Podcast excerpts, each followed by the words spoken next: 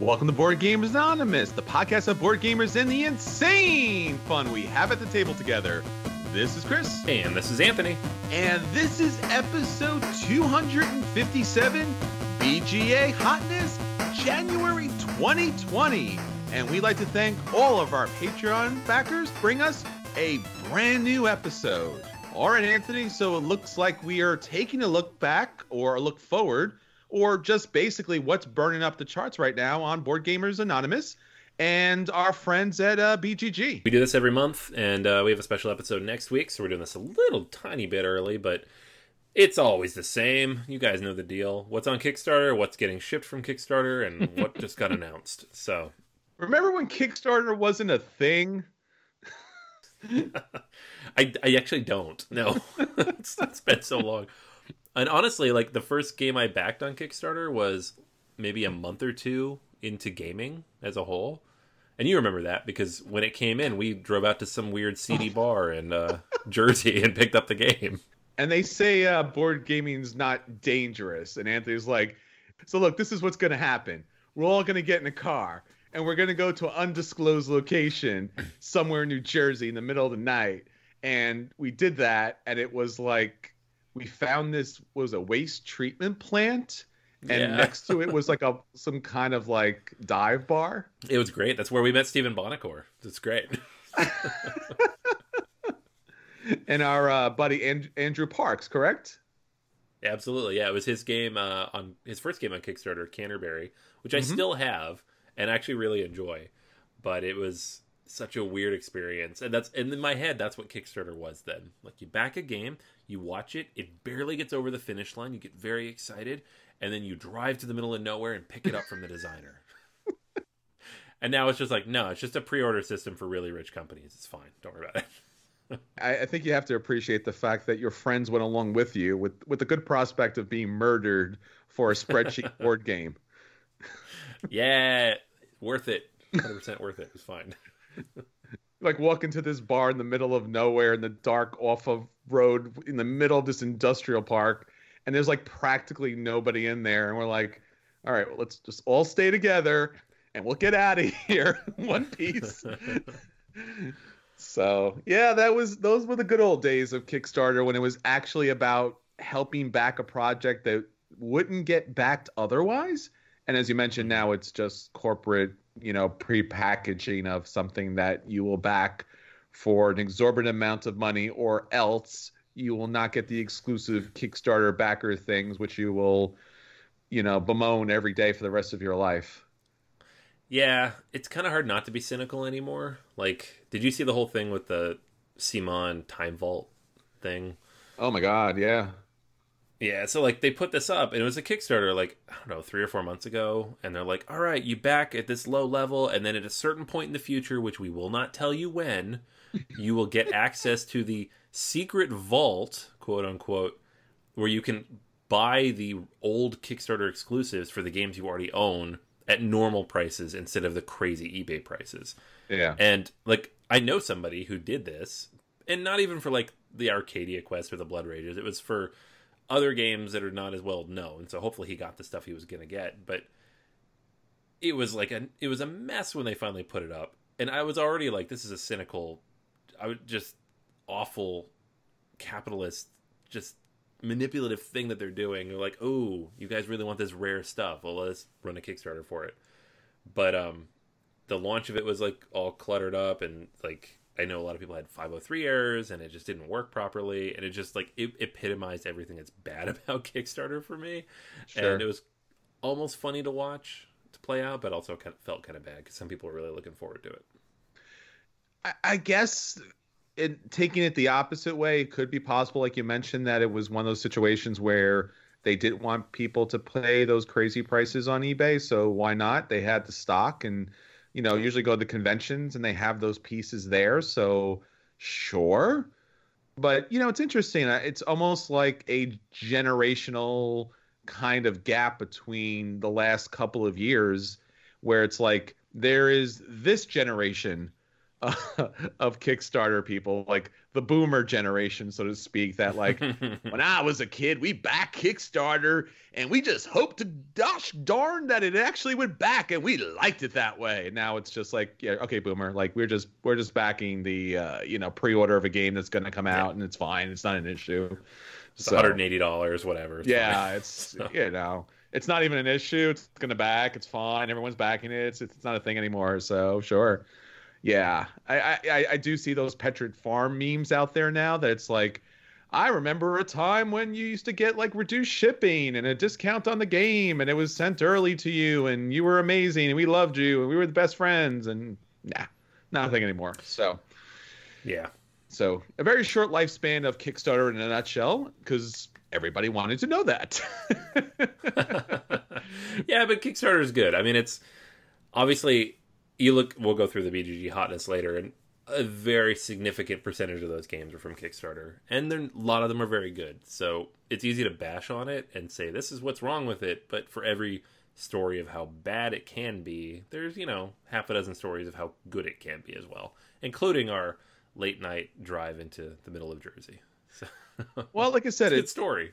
You know, and I, I was talking about this before the podcast that you know at some point board gaming became my you know things I followed, my my nights, my weekends, so to speak. So I I kind of lost touch with all the sports I used to follow and care about. So Kickstarter became the thing that I, you know, I analyzed the data and I knew the kick track and I knew how far and hoped it would meet certain, you know, thresholds and hit certain goals. And, you know, I'm following the game each and every week and I'm reading the comments and I'm waiting for the updates and stuff like that.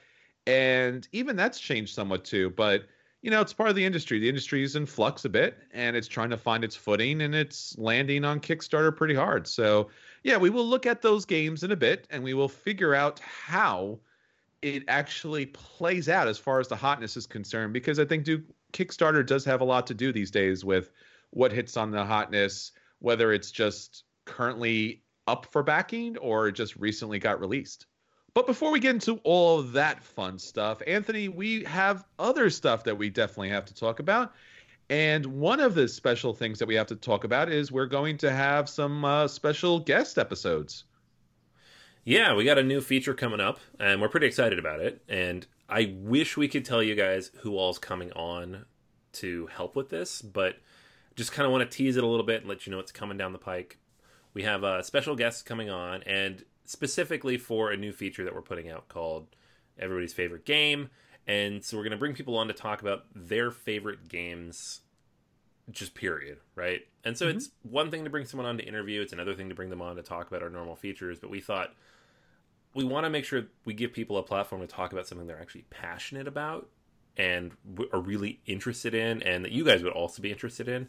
So we're talking to designers and publishers and friends, backers, Patreon backers, and asking them what is your favorite board game that you want to talk about for 15 or 20 minutes on the podcast? And then we're going to have them on and that's going to be the feature. So i'm excited for it. There's a lot of cool stuff out there. There's a lot of games that don't get a lot of talk because they're not part of the hotness. And bringing on somebody who's like part of the hobby and frequently talks about the hobby and publishes into the hobby or just plays everything under the sun related to it to talk about a game that maybe isn't part of that hotness is for me that's one of the coolest parts of this and it's i think it'll be fun to add that to the podcast absolutely and if you'd like to join the conversation and join the table as we always would love for you to do Check us out at patreon.com slash BGA. Not to mention all of our social media outlets where you can reach out to us so you can let us know what your favorite game is. As Anthony mentioned, this is going to be an ongoing feature. So please, please, please let us know what your favorite game is so that we can talk more about it on the podcast. All right, Anthony, that's not all that's going on with our listeners. We want to talk about what they're talking about. Let's talk about the question of the week. Yeah, question of the week this week, as it was last week, I'm asking everybody what their response was to our feature. Um, so the question was, what are your gaming sub hobbies? Do you paint, craft, print, and play, or build inserts for any of your games? And I think we've asked something similar to this before, so it's always fun to kind of go back and ask questions again, especially because people frequently like to post pictures of the stuff that they've done. So Tim said, I got a 3D printer last Christmas and have enjoyed blinging out some of his games, like Tobago. And he posted his blinged out version of Tobago with all the 3D printed pieces he created, which is awesome. Um, Chris mentions he often makes foam core inserts for games. His best, which he pictured in the thread, was for harvest and presents the seeds like a grocer's table. It looks pretty cool. Uh, we have other people mentioned that they like to do a little bit of painting, uh, and but specifically like engaging with the community in that process. So like getting on forums, talking about people like what paints to use. Um, Peter mentions he likes to experiment with making tabletops for gaming that can sit on a folding table. So basically building a high end gaming table, but at a much lower budget because mm-hmm. frequently those things are hundreds of dollars. Who can do that? And CT Henry mentions with games he loves, he likes to upgrade the components in order to achieve the most satisfying experience. So he bought white cakes and black coffee mugs for Grand Austria Hotel, which just has the little cubes, right? Wow. So, yeah, I know. Like, if you play a game enough, why not? Uh, yeah. I and all of these fall into like the categories we were talking about last week, but it's just cool to hear people's specific examples of how they're doing those things. No, that's fantastic. Really bringing a lot of fun to the table, especially if you do love that particular game. So you could really focus on making it the best overall thematic experience possible. And a lot of times, I don't know about you, Anthony, but sometimes when you bring the game to the table, we've talked about this a little bit, is like you want to make that an event night, right? That maybe the game is really long or really complex or it has some teaching to it. So it's going to be the one game that you're going to play or the major game you're going to play. So why not pair it with like music or I know there's some weird kind of like RPG smell candles or you know any type of food that goes along with the game or drink that goes along with the game not to mention obviously every aspect of the game where you want to kind of make it the best experience possible because you know, this is what we do. This is what we love. Absolutely. Yeah, I mean it's and it's almost depressing sometimes when you bring out a game and it's just like, ah, oh, these are crappy components and it's just flat and it's hard to see everything and yeah. you know, you're like, I, I want the whole thing. I want this is my whole evening. You know, this is a percentage of my week. This is what I look forward to. I want it to be like a whole thing, and it's, it's fun ways to do that.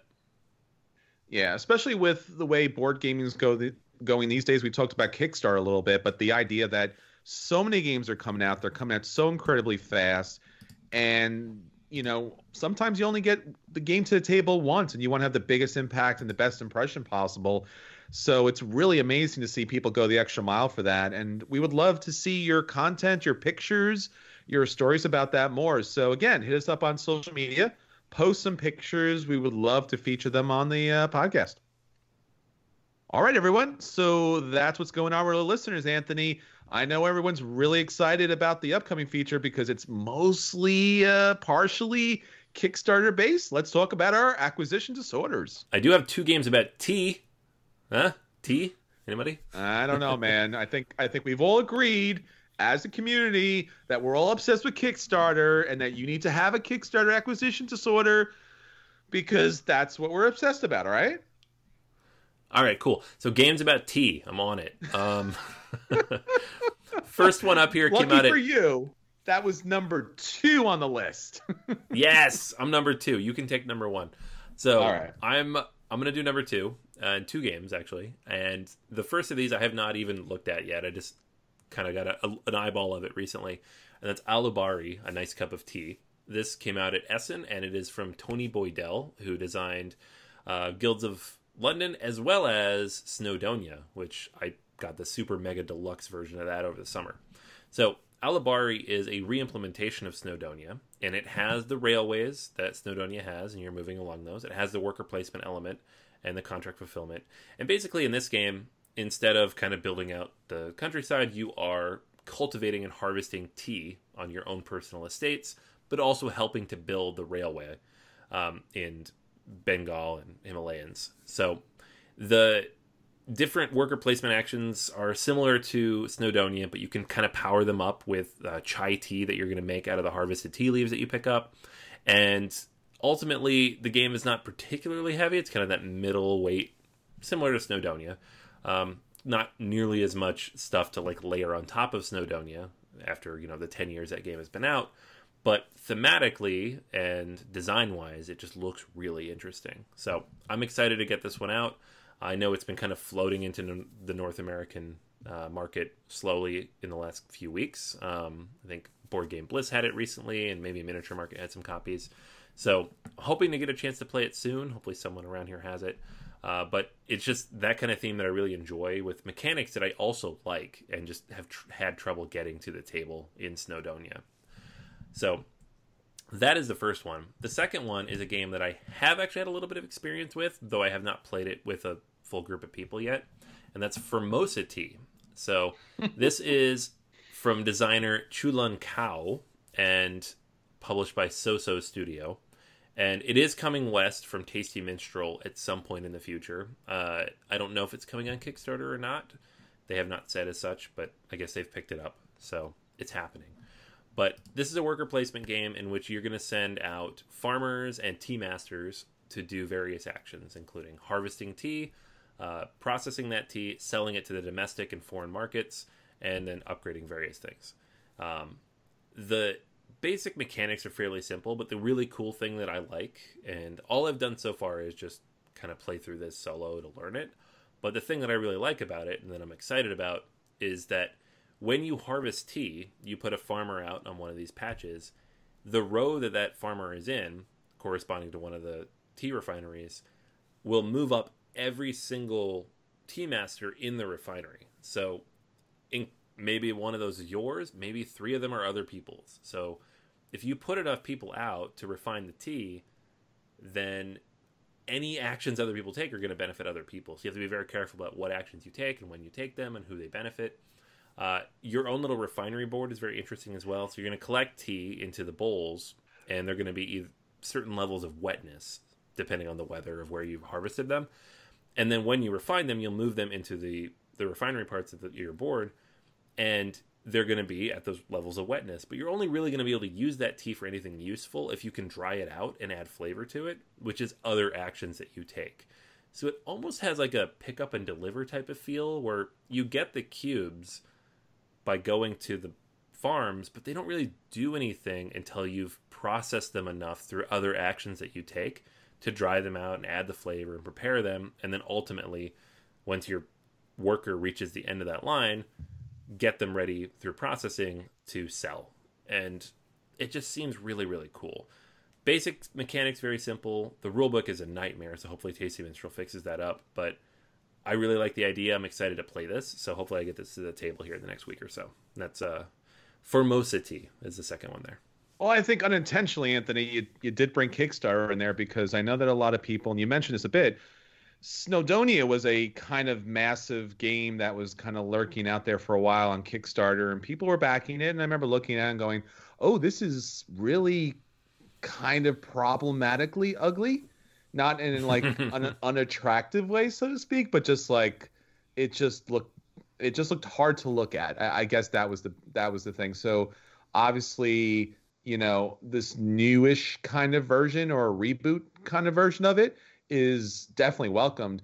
Actually, both these games were at PAX Unplugged, and I was totally bummed out that I think there may have been one quasi teacher who was trying to cover all of the ga- games from the Asian market, and he was few and far between, and I don't think he really knew much of the game. So these games kind of went unplayed, and they were on my must play list. So I was constantly circling around, and I think uh, Formosa Tea, I actually sat down at, and there was someone trying to read the rule book, and I looked at them, and then we sat down for like about 10, 15 minutes. I'm like, you don't have no idea how to play this game. And you're like, ah, oh, we'll we'll read through it. And I'm like, I'm out. I just I just kind of yeah. walked off. Yeah. That rulebook is a nightmare. Like I tried to read it a couple times and like each section will have a paragraph that's just one long sentence. like and you read it like 6 times and you're like I don't know what you're trying to say. And even if I did know what you're trying to say, you're leaving all these details out. So I I actually relied on the heavy cardboard playthrough to, mm-hmm. to learn this one. It's not a very complicated game, which makes the rulebook that much worse. But the game itself seems good. I'll report back once I've actually played it. All right. And let me know because, you know, like I said, it felt like a missed opportunity because the games did look, you know, fairly interesting at the table. All right, so I am actually going to talk about a current Kickstarter, even though Anthony tried to avoid it. He talked about Kickstarters. Ah. ah. So here's the thing. You know this about me if you listen to the podcast. I tend to prefer the cuteness of certain components and boards and artwork and things like that. I, I appreciate artistry just in general. And, you know, cutesy little baby Yodas are always a good thing. So board gaming geek stuff is always a big thing and i happen to like one of these companies called uh, TeeTurtle t-e-e turtle. And they do t-shirts surprising. And they've been at some conventions i've been at and they do really cool meme-ish kind of stuff. And they actually have some pretty serious licenses like star wars so to speak. And I was, you know, searching around Kickstarter looking for something to follow because I'm having that existential vacuum of like I need to have something to kind of you know pass the time so to speak. And i was like well you know dark tower is is childish for me and i want to back that but it's super expensive and it seems like they're not going to have anything kickstarter exclusive on it so why not wait you know a month or i guess a couple of months and then just get it at a much reduced price without having to you know sell a kidney and Oath seems pretty awesome, but it seems like one of these odd kind of new invention games, which Leder Games is kind of known for. And I'm not really sure if that's going to go over well with the group. So $90 seems a little high on that. And you know, it's this the same thing with the uh I think was it the Foundations of Rome, which seems like a super and crazy expensive, light version, Emerson Matsuuchi, who I love his work, but again, I don't make that kind of money. So, you know, it might be one of those things to wait on a bit. But I did come across something again that was very cute and turned out because it was from TeeTurtle, the artwork here, it was something that did catch my attention. And it's called Here to Slay. Now, what really caught my attention here was it's a strategic fantasy card game. And I was like, oh, I like strategy and I like fantasy and I like card games. So this seems like all of those things. And it goes on to kind of, you know, reference being a role playing adventure game. So, all right, strategic, card playing, and role playing. All right, I'm not too sure about this, but it's currently on Kickstarter and it was something I was looking at like, all right, cool. I love the artwork, found out who was doing it, made perfect sense. What is the game exactly? Well, it seems like the game is a little bit of a cross between Munchkin and Munchkin esque type of games, so to speak.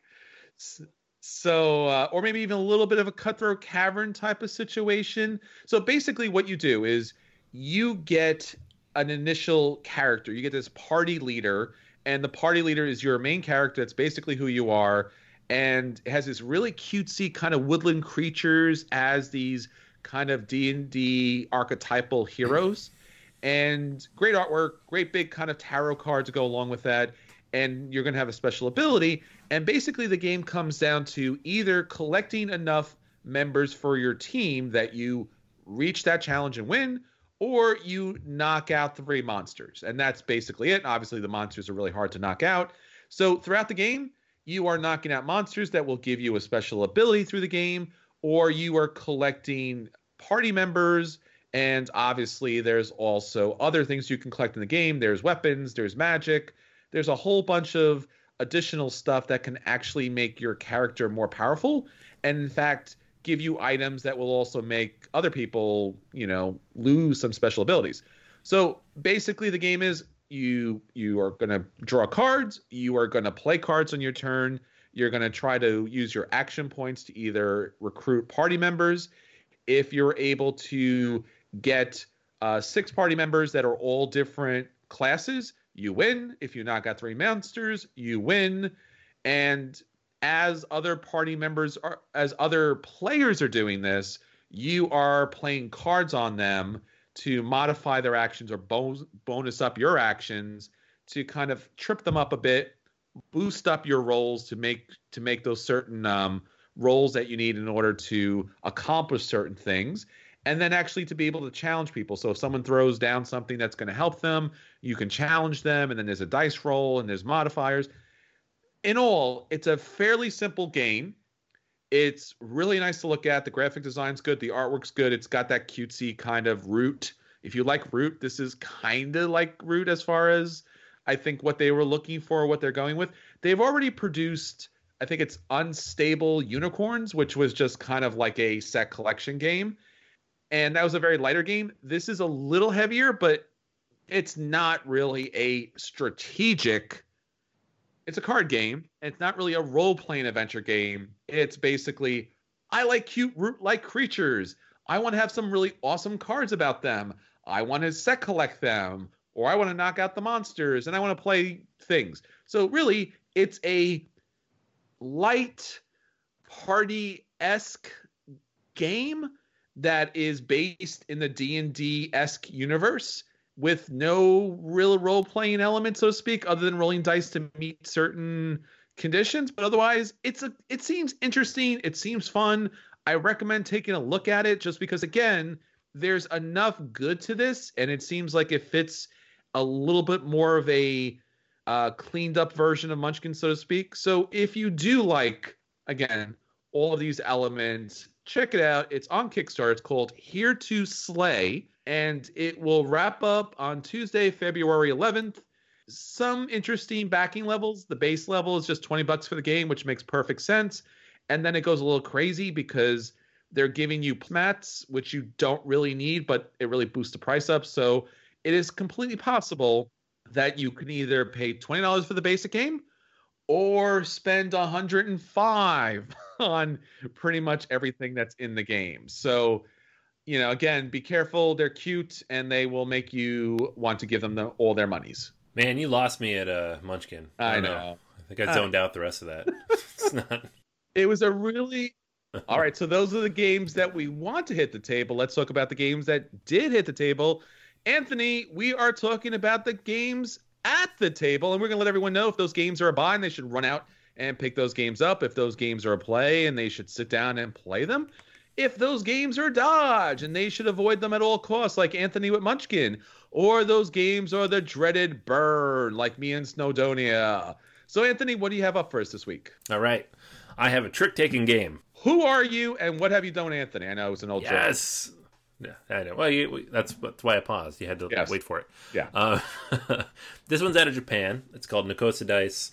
Um, it's designed by Yusuke Matsumoto, and it's not one I picked up because I didn't go to PAX, but several of my friends who did go to PAX and live here in Pittsburgh brought it back, and therefore I've had a chance to play it. Um, what is different about this particular trick taking game is that it uses cards and dice. So you have a hand of cards that you start every trick with, but you also have certain dice that you're going to draft. You'll get two dice out of the bag, you roll those, you get what you get but then you also get a series of dice that are put in the middle of the table. Those are set up to draft, and people will take one at a time around the table until there's only one left. The one that's left is the super trump. So the color of the die is the trump, the color and number is the super trump, and that number as well as the trump. So basically, if the final die that's left is a red six, then all sixes are now red sixes. But the red six, if you have that particular card, or dice that are red sixes, are super trumps, which beat literally everything, right? So, like a lot of games in this particular genre, the last person to play that is the winner of the trick. Um, and you're going to have certain dice in front of you based on the draft that you did, and you can play them as cards. So you can play a green three as your bid on that particular trick, if it's a die, right? So people can see some of what everybody has. You know, not quite half, but like five or six of the things that people have in their hand are public knowledge. At the same time, you're going to have one die left at the end of that trick. That is your bid for the round. And this is like the one mechanic that I ended up making me like trick and taking games a little bit more. Um, Skull King does this as well, where you're bidding on how many tricks you're going to take in this particular case, you don't really have to bid until you play your last die, and that last one goes over, unless you bid zero, in which case you say that at the beginning of the round. I think I'm going to get zero. You bid zero, and you play your whole thing. But the the cool thing here is it's it's kind of dynamic. Whereas in Skull King, every round you bid from the start. Like I'm bidding zero, I'm bidding two, I'm bidding three based on the hand that you have. But I really like that mechanic because whether you have a good hand or a bad hand, you have something to work towards. Like, oh, my hand's really bad, I'm going to bid one. I have a one die. Or my hand's really good. Do I want to bid four, five, maybe even six? But if I go that high and get really aggressive, what if happens if I go to seven? Then you lose, right? So it's a cool idea. I really like how it it plays out. And with the dice here, it's even more interesting because you have like some of this public information that's just out there. So I really like Nokosu dice. Um, I don't know that any trick taking game like jumps to that buy level for me. Maybe Skull King because that one's just so much fun and plays over the ten rounds really quickly. So this is a solid play. I really enjoy it. If anybody I know brings it out, I will absolutely play it. I'm probably not going to track down a copy myself. Um, the only game that I trick taking game that I've played that I like immediately wanted to buy is not even out yet. So I'm just playing people's print and play copies of the crew. But this is a good one and like kind of good solid interim game that uh, I'm happy to play whenever we have a few minutes left over between other games. So that is Nokosu Dice, and that is a solid play from me. Well, it does look like a very interesting idea on trick taking and the artwork. I mean, there's not a lot of it, but the artwork and the graphic design are pretty solid. I really like the look of this game. I think it's it's very different, and I don't hate trick taking games. So I'm, I'm, glad to hear that you're coming back to the uh, good side. Eventually, we'll get you along on the mus- Munchkin train. But uh, yeah, this is the no, first no, step no, for you the first step. No, no, no, no, no. Yeah, you nope, said that. No. You said that about trick trick taking games. So we'll we'll see. Yeah, but then they uh they got some mechanics in there that are good because the old ones were bad, mm-hmm. and now they're good. Mm-hmm. Is Munchkin mm-hmm. good yet? You tell me when Munchkin is good. I'll come back. All right, so let's talk about a game that I think you have your own opinions on, so to speak. So let's let's actually get into this. I want to talk about Western Legends. This is a game that came out back in 2018 from Kolossal Games. It was a pretty big hit. Another Kickstarter out there because now everything is kind of Kickstarter. And Western Legends was an open box, sandbox kind of game where you were one of these outlaws that was roaming around Western town and out in the prairie yonder out there, so to speak. And it's two to six players and it's American Old West out there. And you're going to get one of these historical figures or non historical figures, so to speak. And the idea is, again, because it's just a general game, you're getting victory points. So whoever hits the victory point threshold, because you can set the game short, medium, or long, will trigger the end of the game. You play one more round, and that's pretty much the game. So basically, you have your character. Your character has a special ability. At a certain number of victory points, I think it's five in the game, you will be able to use your special ability throughout the game. And that has a little asymmetrical kind of play to it, which is pretty nice. I mean, the, the powers aren't radical, they're usually a little bit of a bonus here and there. So basically, you're on your own you can decide to do bad things. You could rob the bank. You could shoot other players. You can go on the wanted list, which will score you victory points. But because you're on the wanted list, all the people who decide they want to work with the marshal can do things like arrest the bad people and score victory points. So there is a little kind of running around the board trying to avoid each other or capture each other throughout the game, which is kind of interesting. It reminds me of Xia a little bit as far as you know, either you do your own thing or you try to track down the other people throughout the game. But basically, the game comes down to a lot of different open actions that you could take. You can gamble. Uh, gambling comes into the game. You play a Texas Hold'em type of hand. You'll be getting these poker cards throughout the game. You get them at the start of each round as a possibility, but you'll also be able to pick them out throughout the game. And those cards will give you special abilities, allow you to move more, take more actions, but also be able to use in poker hands and also in duels. So when you play a duel, you'll actually be using these poker cards, and whoever has the highest card will win that duel, or obviously, based upon Texas Hold'em rules, will be able to win that poker hand and get a lot of money. Beyond that, you'll be able to drive cattle, which means basically you go to one side of the board, you pick up a token, you try to run across the other side of the board and drop the cow off. Someone could hustle you along the way, so you got to be a little bit careful with that because the cattle's going to give you victory points and special abilities. There's an opportunity to get gold, so you can prospect for gold. You'll roll two dice, and if you get gold, you get a nugget. And if you can run it back to the bank, you score money. As I already mentioned, robbing the bank. You can fight these random bandits. Doesn't make you a bad guy. You're just fighting them, and to win, high card wins in that. And that's pretty much it as far as the game's concerned. As I mentioned, it is a sandbox tabletop game and it has a really nice looking production for it. The components are quite good as far as the miniatures are concerned.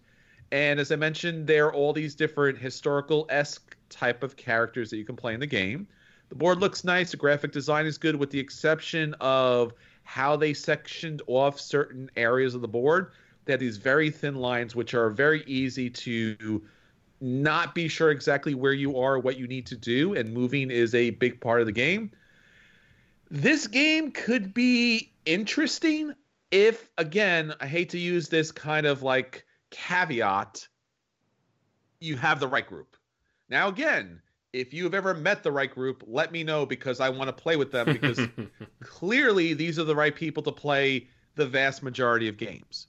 Beyond that, you could kind of go to your own area and do your own thing. You could kind of mix it up with other people. You could get kind of get lucky as far as the cards you draw or the nuggets that you get. It's a race. It's basically a race game.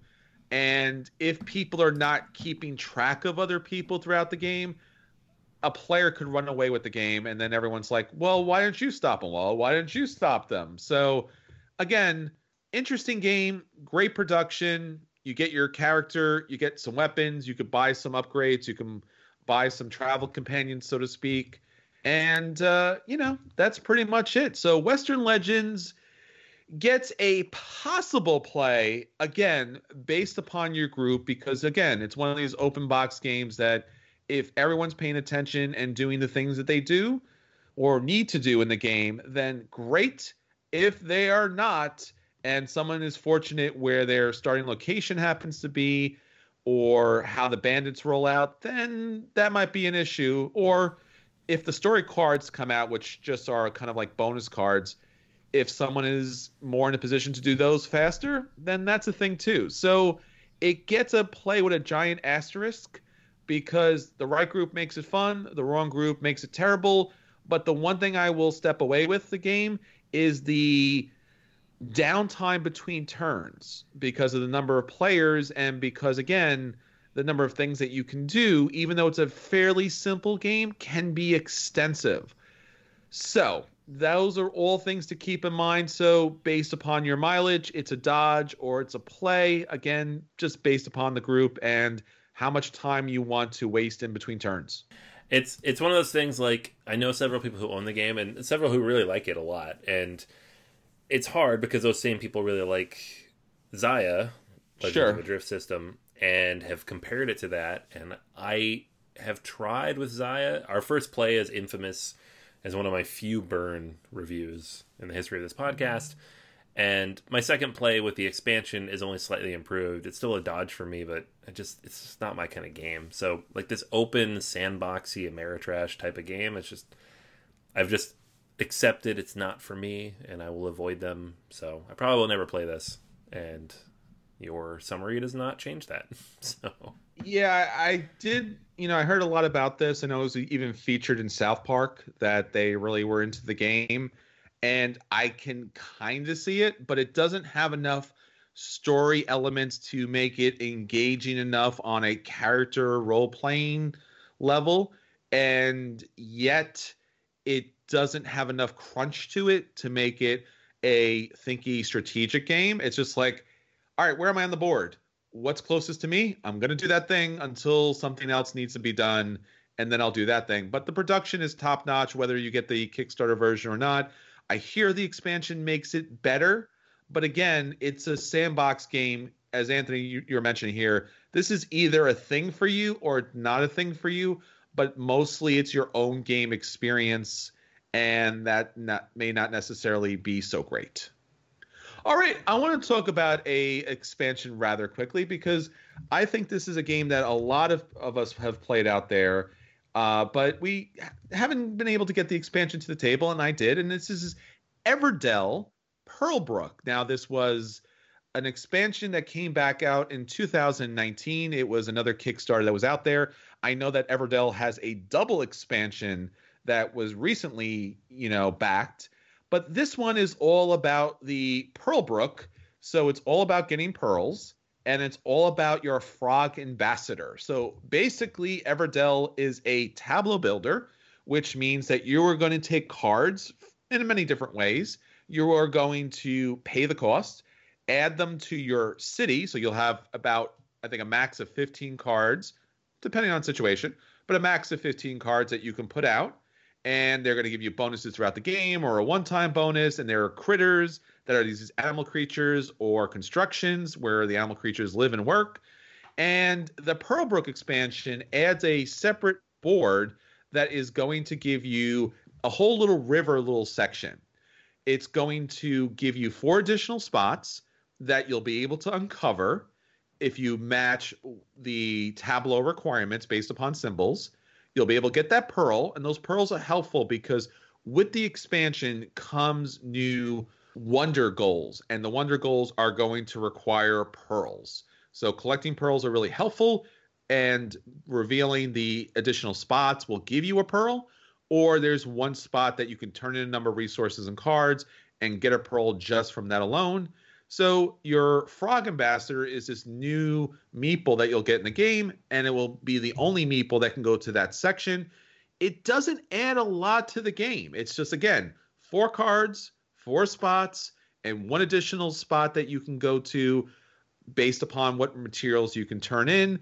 The wonders change in the game. There's a couple additional cards that add to the game. If you like Everdell, and I actually do like Everdell quite a bit, then this expansion is more of the same. That's not a bad thing. It's just more of the same.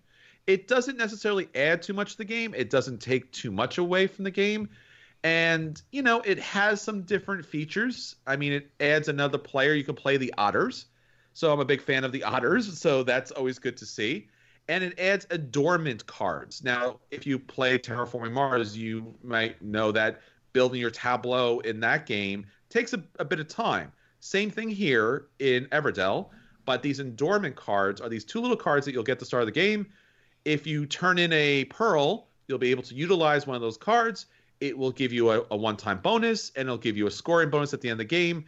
These cards are extremely important because the problem with Everdell, if there is one, is the fact that if you don't get the right cards just by luck, you're going to lose the game regardless how well you play.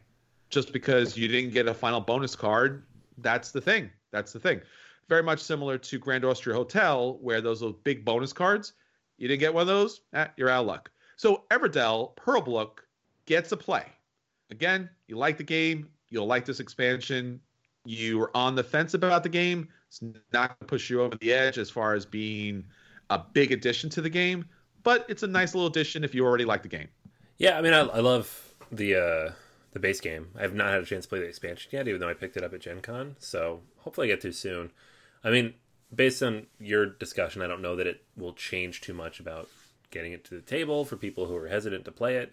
So I'm kind of still waiting on the second batch of expansions mm-hmm. with the two new ones, including the big one. But um, I mean, new content for any game I like is great. Absolutely. All right, Anthony. So that's everything that's hitting our table. Let's get on to the feature review. So for the feature review this week, we are talking about Board Game Geeks top hotness for January 2020 we're going to talk about the hot 15 games that are up there and why it should matter to you. Anthony, what do you have? All right. So we have 15 games on the hotness. We're not going to go through every single one of them because, as we state every single month, there are several games that just never leave this list. So we have our Gloomhavens, our Terraforming Marses, our Wingspans, our Roots. We know why they're there. They all have new content coming. Of course they do. But, you know, let's look at the new stuff. So let's start at the bottom with number 15, which is Return to Dark Tower. This is one of the aforementioned crazy expensive Kickstarters that you mentioned earlier in the show. I I mean I have like vague memory of this, not like the crazy nostalgia some people do, but the price alone, regardless of nostalgia, I'm like, I don't know, I'm, I'm out, right? Yeah, I have the crazy nostalgia for this. It wasn't something I owned as a kid. My cousin actually owned this, and I remember that little voice and the little sounds from the tower, and it was something that I was just like enthralled by. So the fact that this actually came out again was just something that blew my mind a couple years back because otherwise I think the game was pretty expensive if you wanted to get the older version of it. That being said, the older version is obviously not a profound game, but you bring in Isaac Childres with this. Yeah, and Rob Daviau. Oh, okay. So there might be something to this game, but as I mentioned earlier, it's rather expensive and there's not Kickstarter exclusives for this, but it's definitely something to check out. I mean, I recommend checking out the Kickstarter page just for the the the you know the look of it. I mean, I think they did a really good job. Don't like the app integration. Really wanted something in the tower. I know that uh, most people are gonna you know balk at that, but I, I'm just that guy that I want this game for like 20, 30 years, and there's no way I'm gonna believe that the app might still be up and available. Yeah, I'm, I'm not like hugely against apps in games, but when they cost two hundred and fifty dollars, I'm with you. Yeah. Like, this is it's like a it's an iPad, like It at that is. price. I mean, come on. Sure. Uh, all right. So next up on the list is Nemesis. This is a alien-like game, uh, like Alien, the film franchise from the Awaken Realms uh, team, and it shot up the top 100 list. It's actually number 43 in the top 100 now. And this shipped a while ago for Kickstarter backers, but I think it hit retail pretty recently. So that's why we're seeing a lot of posts about it. Uh, it's hitting a lot of top 10, top 100, top whatever lists. And it's a game I haven't had a chance to play, but I did get a chance to like look over people playing at Gen Con, and it honestly, for a semi co op game, which is not usually my thing, it looks really interesting. So I am excited to give it a play. You know, the semi co op thing is always kind of iffy for me, and I just played a lot of games that do have those things, and I just can't do this. I mean, again, we're talking about a very expensive miniatures game that really just looks very good at the table, but I, I just think that the complexity really isn't there as far as what you're getting for that price. I I, I don't know. Uh, I, I I've come across it a couple of times and I've just kind of passed at it, but maybe at some point I'll finally land at the table. All right, uh, next up on the list is Tortuga twenty one ninety nine. This is up on Kickstarter right now from Gray Fox Games. Uh, it's from Mc- Michael Loiko and Dennis Plastinin. Uh, Michael is a first time designer. Dennis has a couple games, um, nothing you probably have heard of too much, but this is Pirates in Space. Basically all it is. Um, it was demoed at Essen and currently on Kickstarter right now. It seems pretty standard in terms of Euro mechanics. You've got your deck building, your exploration, your various area control mechanics. Again, you're a pirate in space. So um, the thing that really jumps out to me is the art design. Looks really cool. Yeah, no, like, it's just and it like mechanically can't really see enough. Need to watch some videos on this. But all right, next up on the list, the Isle of Cats. Game of 2020. No. You heard it here. No. Chris doesn't. No. Nope, you're not allowed to talk about it. You don't care. It's fine. No. No. no. Um, I actually have this game. I, I backed it. It's from uh, Frank West, who did City of Kings, and I'll be honest, I haven't had a chance to play it yet. But like looking through the rules and reading up on it, I can see why a lot of people are loving this game. Like it's climbing the list pretty fast. It's got an 8.3 on BGG. It's up in the top 2,000 now. I don't know, man. This might be this might be a top 10 contender for 2020. I'm just saying. Look, if you like cats, that's fine. That's your thing. I respect that. This game looks ridiculous. And it just I n- no. I don't even like cats, but I love me some polyominoes, and this is all polyominoes. so uh, I'm looking forward to playing it. That's all I got to say. It was nice knowing you. When you when it melts your brain, don't come crying to me. like I love cats now. Oh no, what have they done to Anthony? Damn it. Um, all right. So next up on the list, Maracaibo. This is from Alexander Pfister, uh, Capstone Games, and it's not n- new to the list at all. It's been on here for a little bit, but it has moved up to like 349 in the rankings. It is now in distribution for those who still have it. I think it's out of print uh, in the U.S. at least, but it's a, a very solid Euro. A lot of people putting it on their list for 2019, kind of after the fact because it came out so late. It's a fun game. It has a solo mode. It has a campaign mode. Otherwise, I feel like it's not the evolutionary step that I was hoping he was going to take. Just because it's a little too fiddly for what it is, and I feel like there's just a better game that's going to come from him. And I was hoping and praying that it was going to be this game, and it just did not hit me like that. Yeah, yeah, I can see that. Um, all right, so next up on the list is a second game from Awakened Realms, Tainted Grail: The Fall of Avalon, and I know this one jumped into the top 20 or so on Tom Vasel's Top 100, which he just published, and everybody I've spoken to who backed this and has it in hand absolutely loves it. It's got a 9.0 on BGG with like a thousand ratings, 2,000 ratings. I'm sorry. So very very strong feedback for this game already. It is like that solo co-op adventure type of thing, so I like steered way clear of this on Kickstarter, just no interest at all.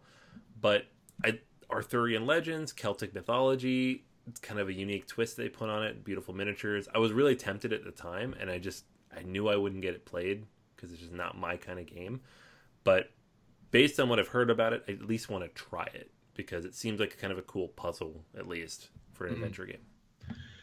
Yeah, it's another one of these games like Joan of Arc or Kingdom Death Monster where you are going to commit to this game as a lifestyle game. As you mentioned, it's a solo or a co-op adventure, and it does have that pretty hefty you know price tag as far as the cost of all the miniatures. Although they look great, and you know I didn't do a Kingdom Death Monster, which seemed to be still the most unique version of this game.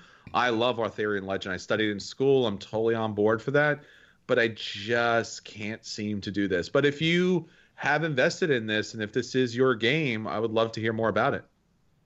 Yeah, yeah, me too. All right, next up, Marvel Champions the card game. Uh, this one is a huge release from 2019. It's ranked 156 already on BGG, and probably the reason it jumped up this high on the list, I think it's number six on the hotness right now, is that they released three new packs right around Christmas. I think like the day day before or the day after. Um, we had two new hero packs with Captain America and Miss Marvel, and then the Go- Green Goblin uh, Nemesis pack. So lots of new content just hit, and that tends to bump these LCGs up the list. So no new content coming in January, but I think they have a new pack coming in February and March too. So this will stay up here for a while. I'm a big Marvel fanboy. It, again, I and I just honestly do hate to say this, but the artwork and the generic feel of this game just doesn't do it for me. So I do have a friend who does have a copy, so it might actually hit the table and I might get dragged over to play. So I'm hoping that I have a different experience. I know that you really enjoyed this game, but it just it just has not landed for me. It seems like just another kind of legendary esque type of standard issue IP kind of game.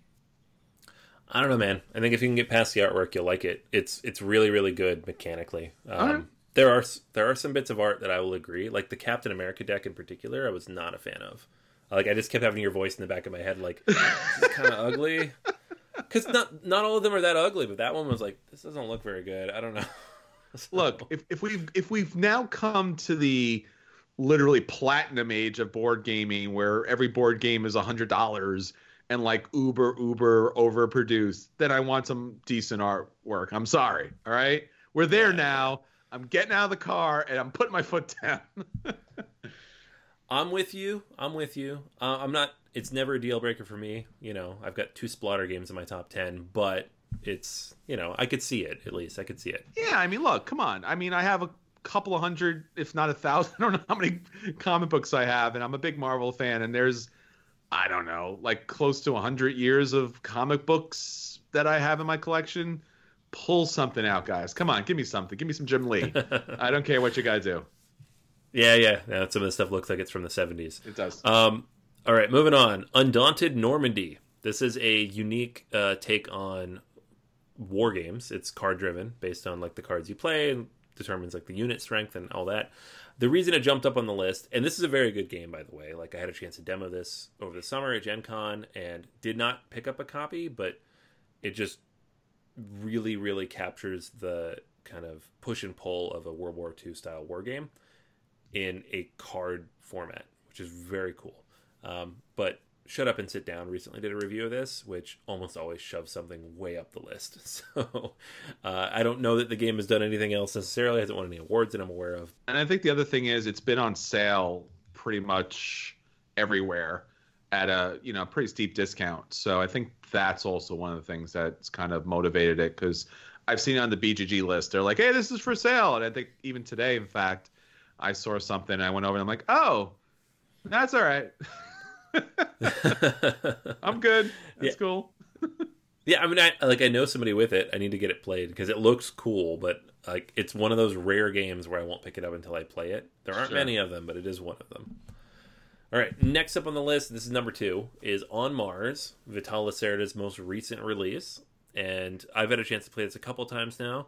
I really, really like it a lot. Uh, it has a all the things you'd expect from a Lacerda game. You have your multiple tracks that all interact with each other. You have your executive actions that you can take. You know, your resources that you build up in kind of these various tracks that determine the power of the things you do. And certain things can only be done once other conditions are met.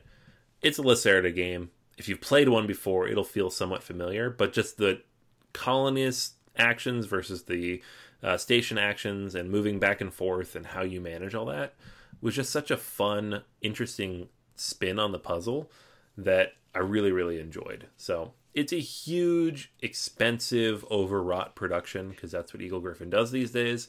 But for his games in particular, I'm always for it and happy to see a lot of people picking it up.